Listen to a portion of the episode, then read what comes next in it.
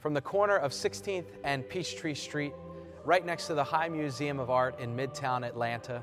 Welcome to the First Presbyterian Church. I'm Senior Pastor Tony Sundermeier, and I want to thank you for tuning in to today's broadcast. And I would invite you now to join us in the worship of God. Our New Testament reading comes from Galatians 3 1 through 14. Please turn with me in your Pew Bible to page 177 of the New Testament. Listen for and hear the word of God. You foolish Galatians, who has bewitched you? It was before your eyes that Jesus Christ was publicly exhibited as crucified. The only thing I want to learn from this from, from you is this did you receive the Spirit by doing the works of the law or by believing what you heard? Are you so foolish?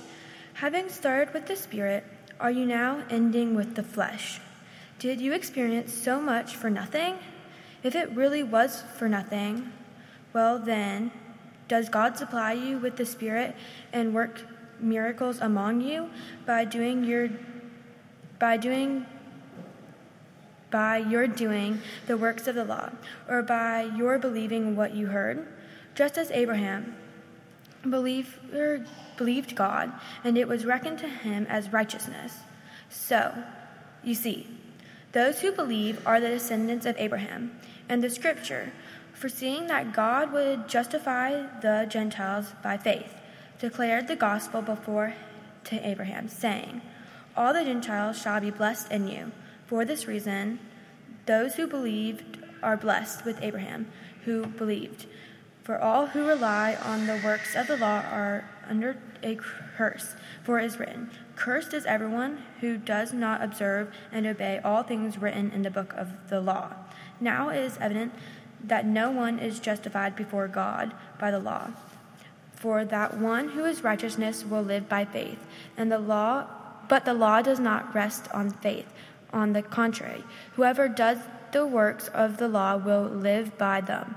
Christ redeemed us for the curse of the law by becoming a curse for us. For it is written, Cursed is everyone who hangs on a tree, in order that in Jesus Christ the blessing of Abraham might come to the Gentiles, so that we might receive the promise of the Spirit throughout faith. This is the word of the Lord. Thanks be to God. Thanks, Beatrice. Thank you, Beatrice. We are uh, in a sermon series in the book of Galatians, Paul letter, Paul's letter rather to the churches uh, in Galatia. We're taking a very sort of slow paced walk uh, through the entirety of this letter, reflecting verse by verse uh, throughout the summertime. And I want to just give a little bit of a precursor here, because the text that Beatrice read for us uh, this morning uh, is sort of the setup for Chris Holmes' sermon next Sunday. And So I encourage you to make sure you listen to that. Uh, this is just sort of what philosophers call the prolegomena. It's the stuff you say before you say the stuff you are going to say. And so uh, this stuff is really just setting up uh, Paul's argument as to what God is doing through Christ and in the birth of the church in creating a brand new family a family that's not defined by race or ethnic lines, a family that's not defined by national identities, by borders or boundaries, but that God is, is doing a new thing. And you'll hear more about that uh, next week. And because there's a lot of different ways that we could take this particular text, there's a lot of uh, rich theological uh, word in this particular passage. I'm going to focus specifically on Paul's, um, Paul's desire to elevate Abraham. Uh, Paul's desire to Abra- elevate Abraham, rather, and, and talk about the connection, uh, the long connection between God's call to Abraham and what God was doing in and through the person of Jesus Christ. And my hope is, is by the end of uh, the sermon, as we think about this long arc between Abraham uh, and Jesus, that we'll have something uh, to take with us out in the world. something of an encouragement for our own faith and our life as we seek to humbly follow Jesus Christ. For that, let us turn to God in prayer. Lord, break open uh, this word afresh to us this day so that we would be changed. We would be different people than those who came into this sacred space or who tuned in remotely for worship. That in some way we would be encouraged to a deeper trust, to a deeper faith in you. We pray that boldly, especially as we know what we're living in and what we're living through. Would you do such a thing? By the power of your Holy Spirit, we pray in your grace. Amen. One of my favorite films of all time is a movie called The Shawshank Redemption. Many of you, I'm sure, have seen it. For those who are unfamiliar with the film, it's actually based off of a short story by horror writer Stephen King. Some of you didn't know that, but it's based off of a short story that he wrote many years ago. The uh, plot line is about a man named Andy Dufresne who is arrested and tried and convicted of a double murder. Uh, he's innocent of this crime. It was somebody else, but, but he nonetheless has been found guilty and he's been sentenced to two con- consecutive life sentences in a prison, prison called Shawshank in Maine. And one thing that becomes apparent toward the end of the film is that Dufresne who's played by the great actor Tim Robbins, uh, Dufresne had schemed up an elaborate and intricate plan to escape and free himself from prison. Now, here's a spoiler alert, and I have to give this spoiler alert because I'm going to spoil it if you haven't seen it, but it won't make sense for the illustration that I'm trying to use here for the sermon. Toward the end of the film, the viewer realizes, and, and somewhat surprisingly, that Dufresne, for 19 years, for 19 years, was working on a prison break. 19 years. It wasn't just a, a, quick thought. It wasn't just a, some dynamite blowing off the, the, the prison door. It, he had a plan that would take him 19 years to finally execute it. Every night for 19 years, he slowly and methodically chipped away at a plaster wall in his cell block. And every morning he would take the, the, the, remnants of the plaster and, and he would put it in his pocket and he'd walk out to the yard and he'd slowly and discreetly dump it out. And no one noticed 19 years. 19 years every night, chipping away, chipping away, chipping away.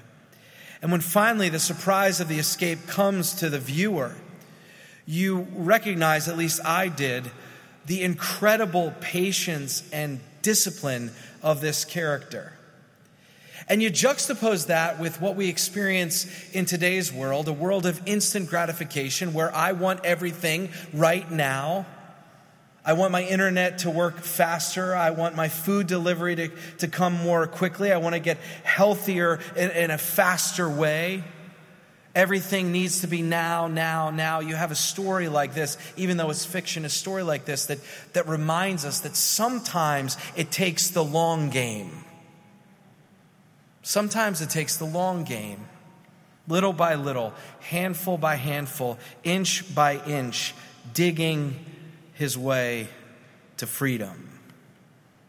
The story is about the long game. I want to suggest to you this morning, church, that I think God is the God of the long game.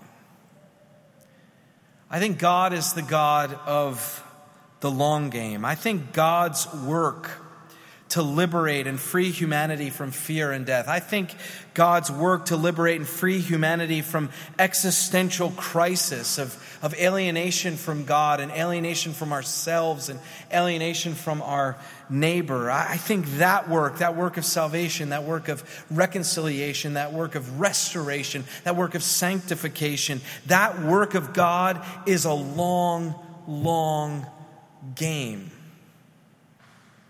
Paul says as much, I think, in Galatians chapter 3. In this section of the letter, he uh, elevates intentionally the patriarch Abraham. And many of us from our Sunday school days or our personal Bible reading know the story of Abraham. We know that he shows up in the pages of the first book of the Bible, the book of Genesis. Specifically in chapter 12 of Genesis, we hear God call Abraham, and it goes something like this.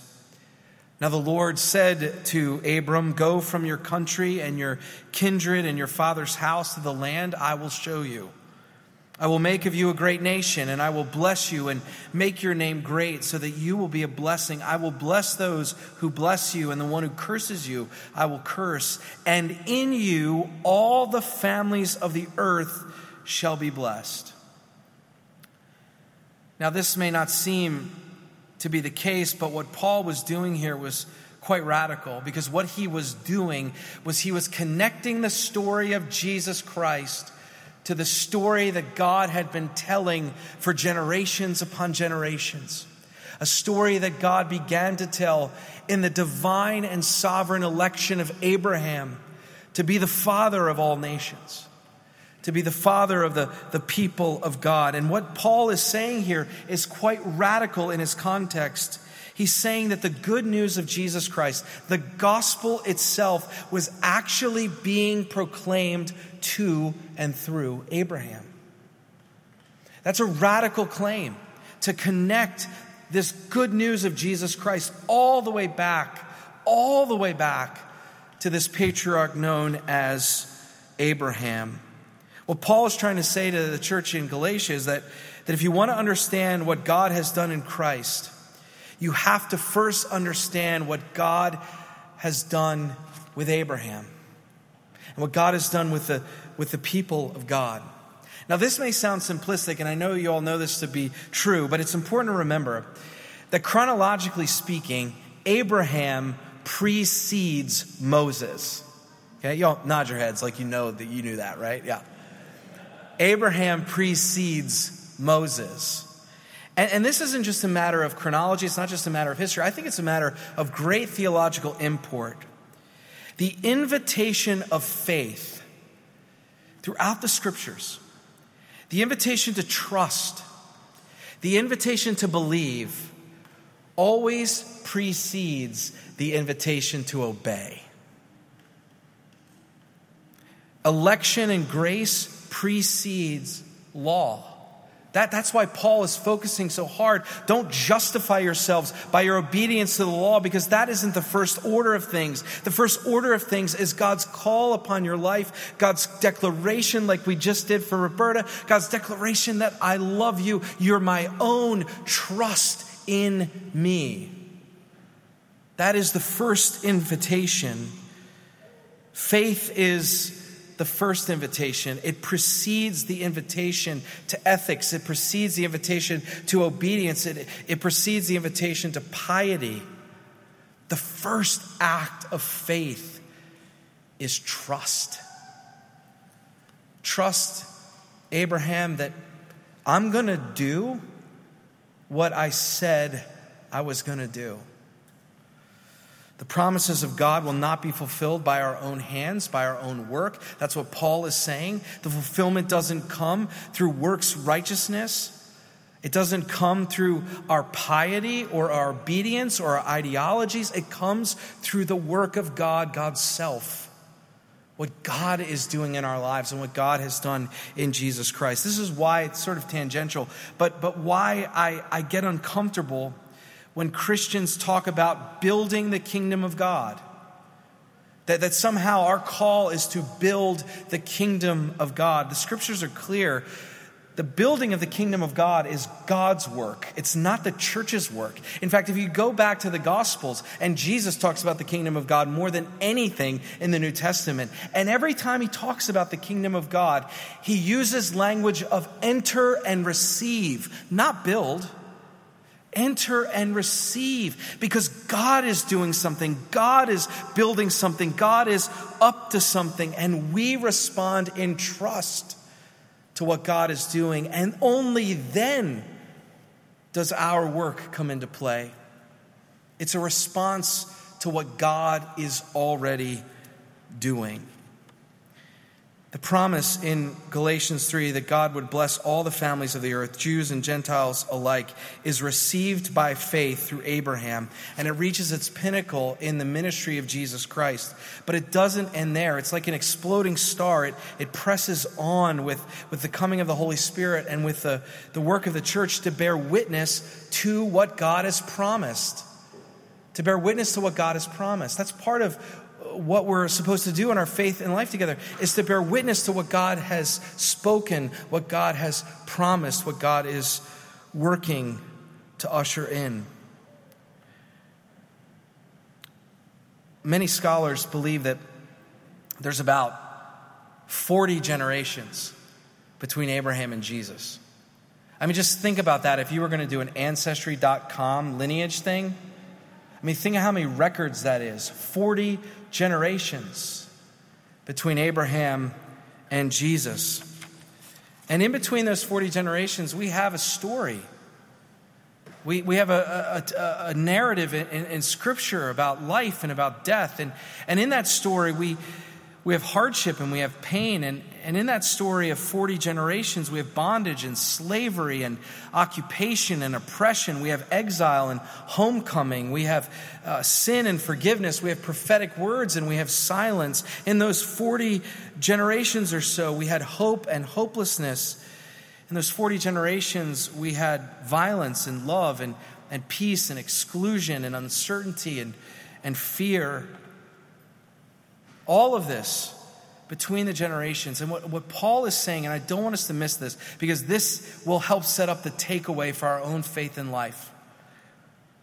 In those 40 generations, God was working. In those 40 generations, in that long game, in that long arc of history, God was working to fulfill the promises God had made to Abraham. Paul declares that God was working out God's plan of salvation. That's what he's saying here. That this story is a long game story. That God was playing a long game of liberation and freedom, chipping away, chipping away, chipping away at the wall that divides us and God, that divides ourselves and divides one another. Now, here's why I think this is really, really really good news. Because if you're anything like me, you find yourself living in this in between time.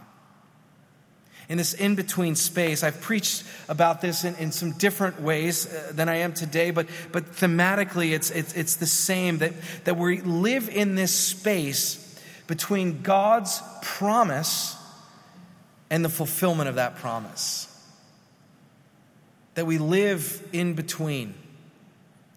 Abraham represents the, the promise, and Jesus represents the fulfillment, and our life is lived in between. Knowing that God has spoken, and yet things are not complete, things are not all right, things are not all just. Fulfillment hasn't completely come, and we're invited to live in that space.